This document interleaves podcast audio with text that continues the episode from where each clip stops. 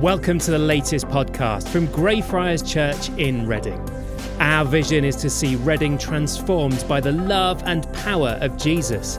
You can find out more on our website, greyfriars.org.uk. Enjoy. Good morning, God's handiwork. How are we all today? I'm Natalie. If we haven't met before, I'm the Associate Vicar here. It's my privilege to unpack God's Word with you this morning. Uh, let me just make sure the tech plays nicely for me.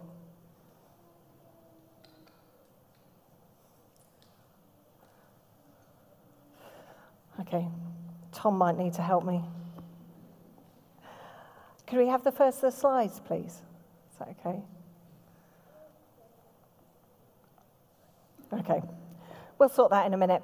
Have you, oh, fantastic, thank you very much. Have you ever bought somebody a birthday key or received one from somebody? If we have the next slide, they look a bit like this.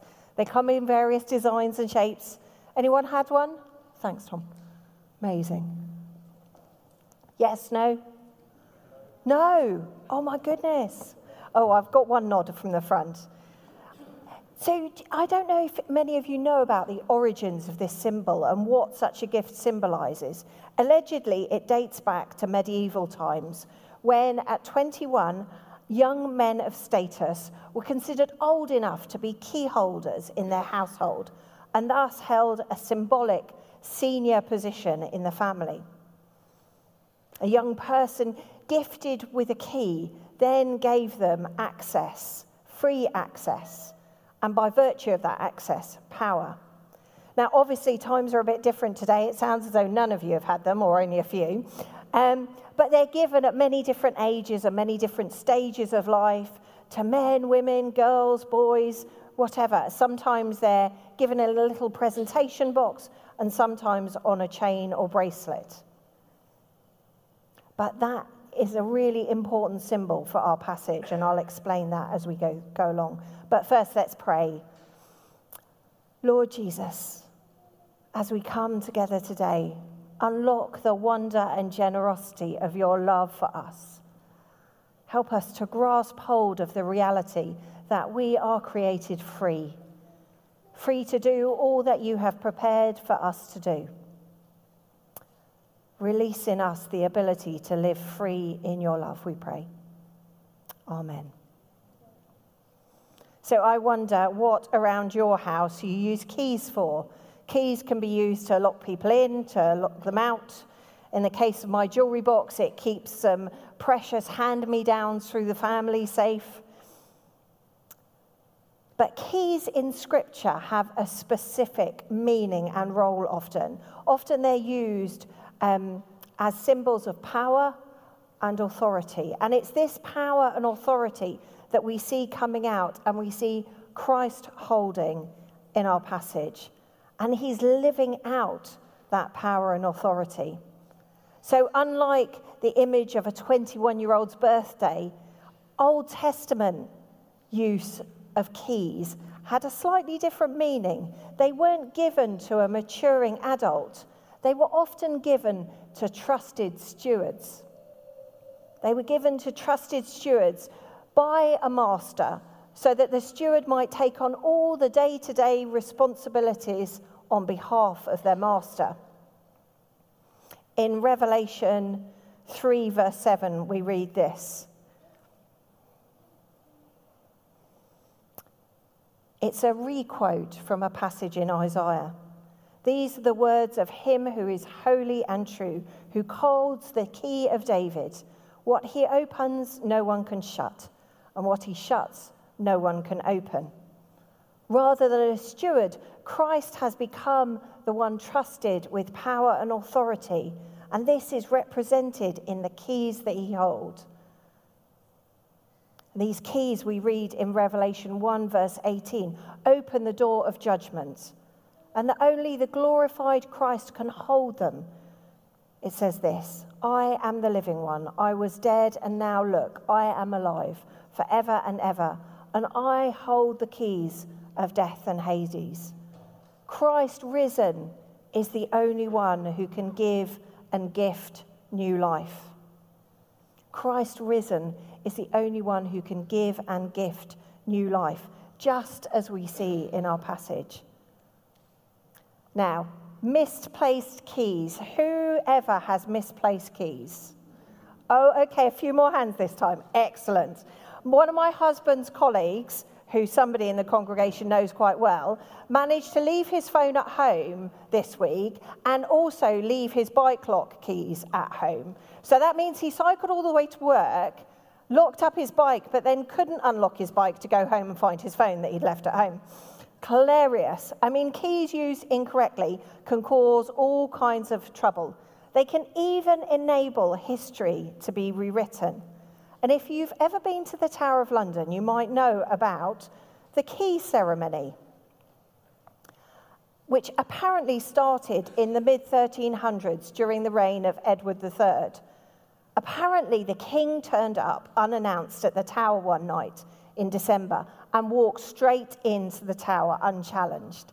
Now, after imprisoning the constable of the tower, Edward Le Debèche, for dereliction of duty, Edward III decreed that the castle should be locked at sunset and unlocked at sunrise.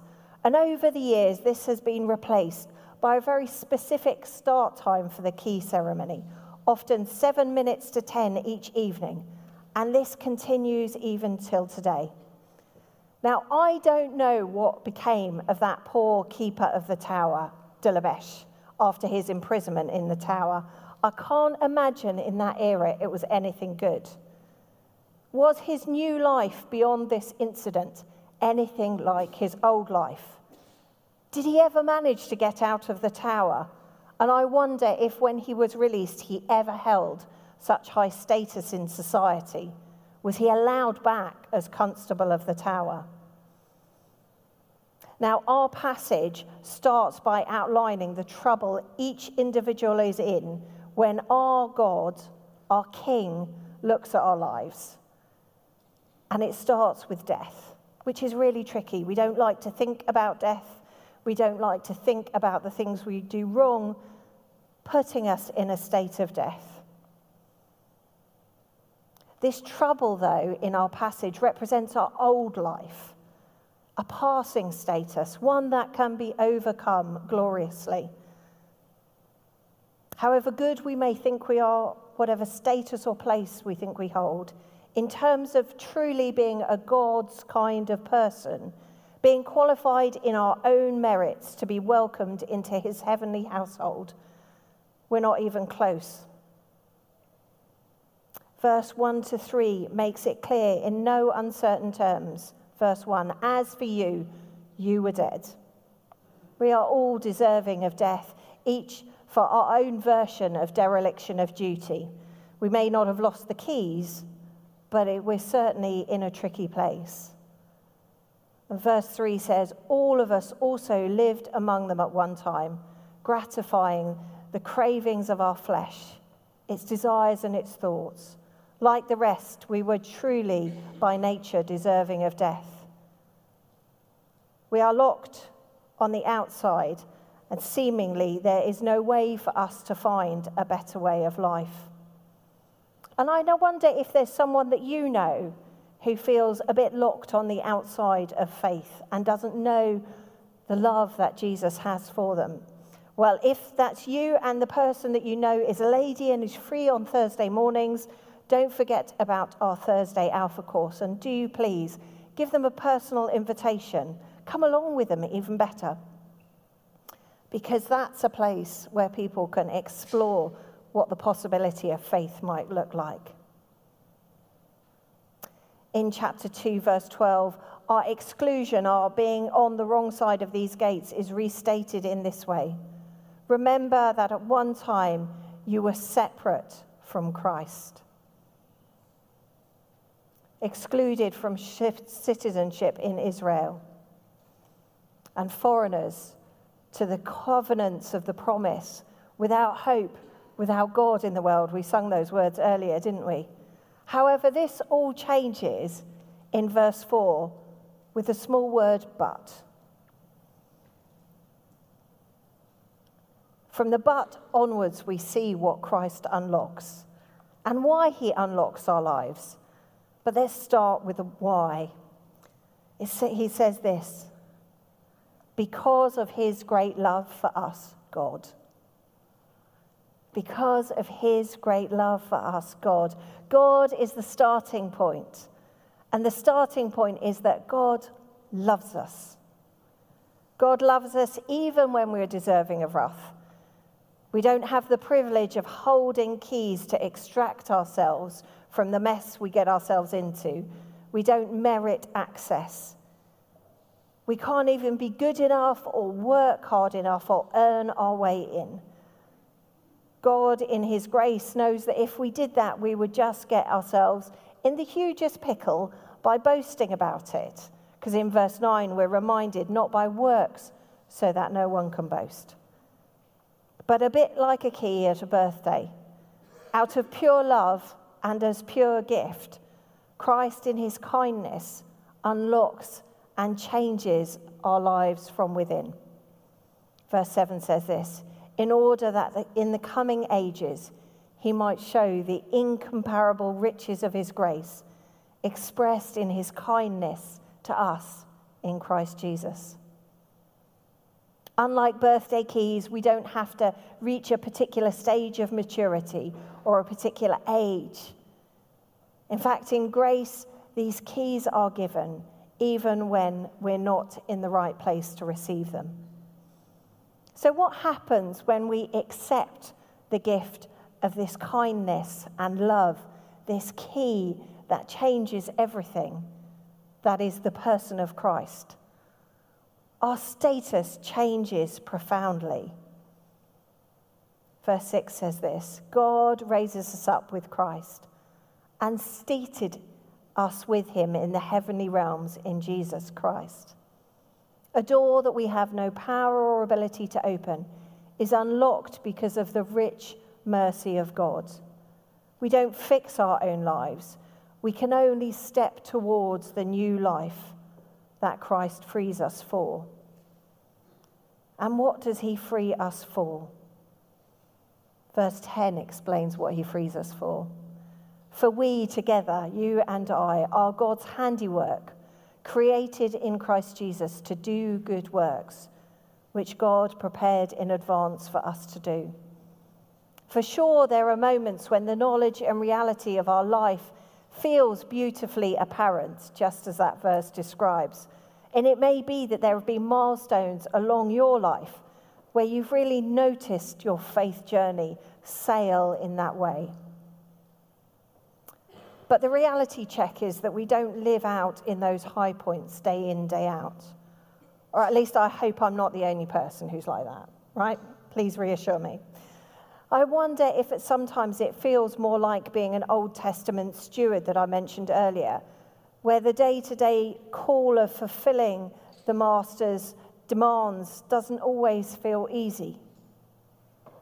While our status and freedom before God makes us sat in a place next to Christ, sometimes our day to day situation doesn't feel like that.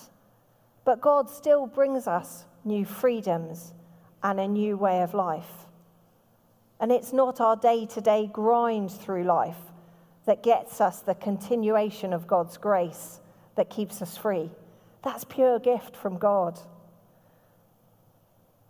The truth is that freedom is that we now have every single day of our lives to learn how to live in the beautiful freedom that Christ brings for us we now have the rest of our lives, every single day, to learn how to live in God's beautiful freedom.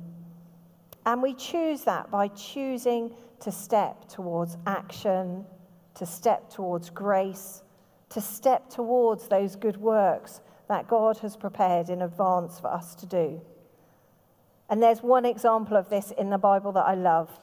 Simon Peter, the disciple and follower of Jesus, at one point when he's with his friend, had a moment of really knowing who Jesus was. And it's described in this way in Matthew 16, verse 16. You are the Messiah, he says, the Son of the living God.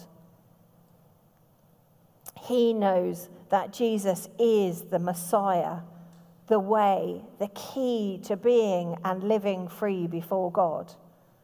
And what comes next for Peter as we read on? We see the good works that God has prepared for him in verses 18 and 19. I tell you that you are Peter, and on this rock I will build my church, and the gates of Hades will not overcome it.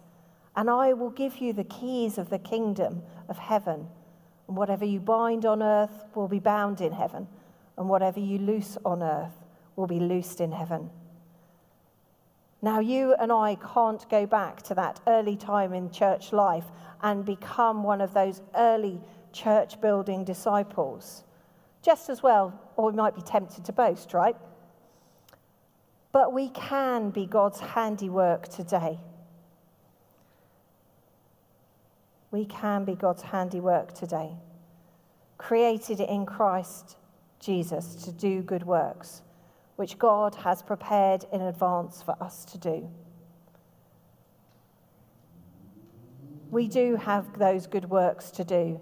What will those good works be for you in this week, in this year, in this month, and beyond? Might you be like Peter, part of building the church? There are so many ways you can be part of building up church life. You could serve the kids, be on welcome. Uh, did you know that there are about 25 people who serve you on welcome on Sunday mornings? 20, just 25 of you serve on welcome. There's a whole bunch serving in kids' work this morning. What, what's your place? What's your space? How are you expressing God's love? You might do that day by day in your workplace by loving your colleagues. You might do that at school by being gracious to your friends. What is the good work that God has planned for you? If you're not sure, I encourage you to pray and find out that place in which God is unlocking something new in your life, taking that status of death and transferring it to a status of life and freedom.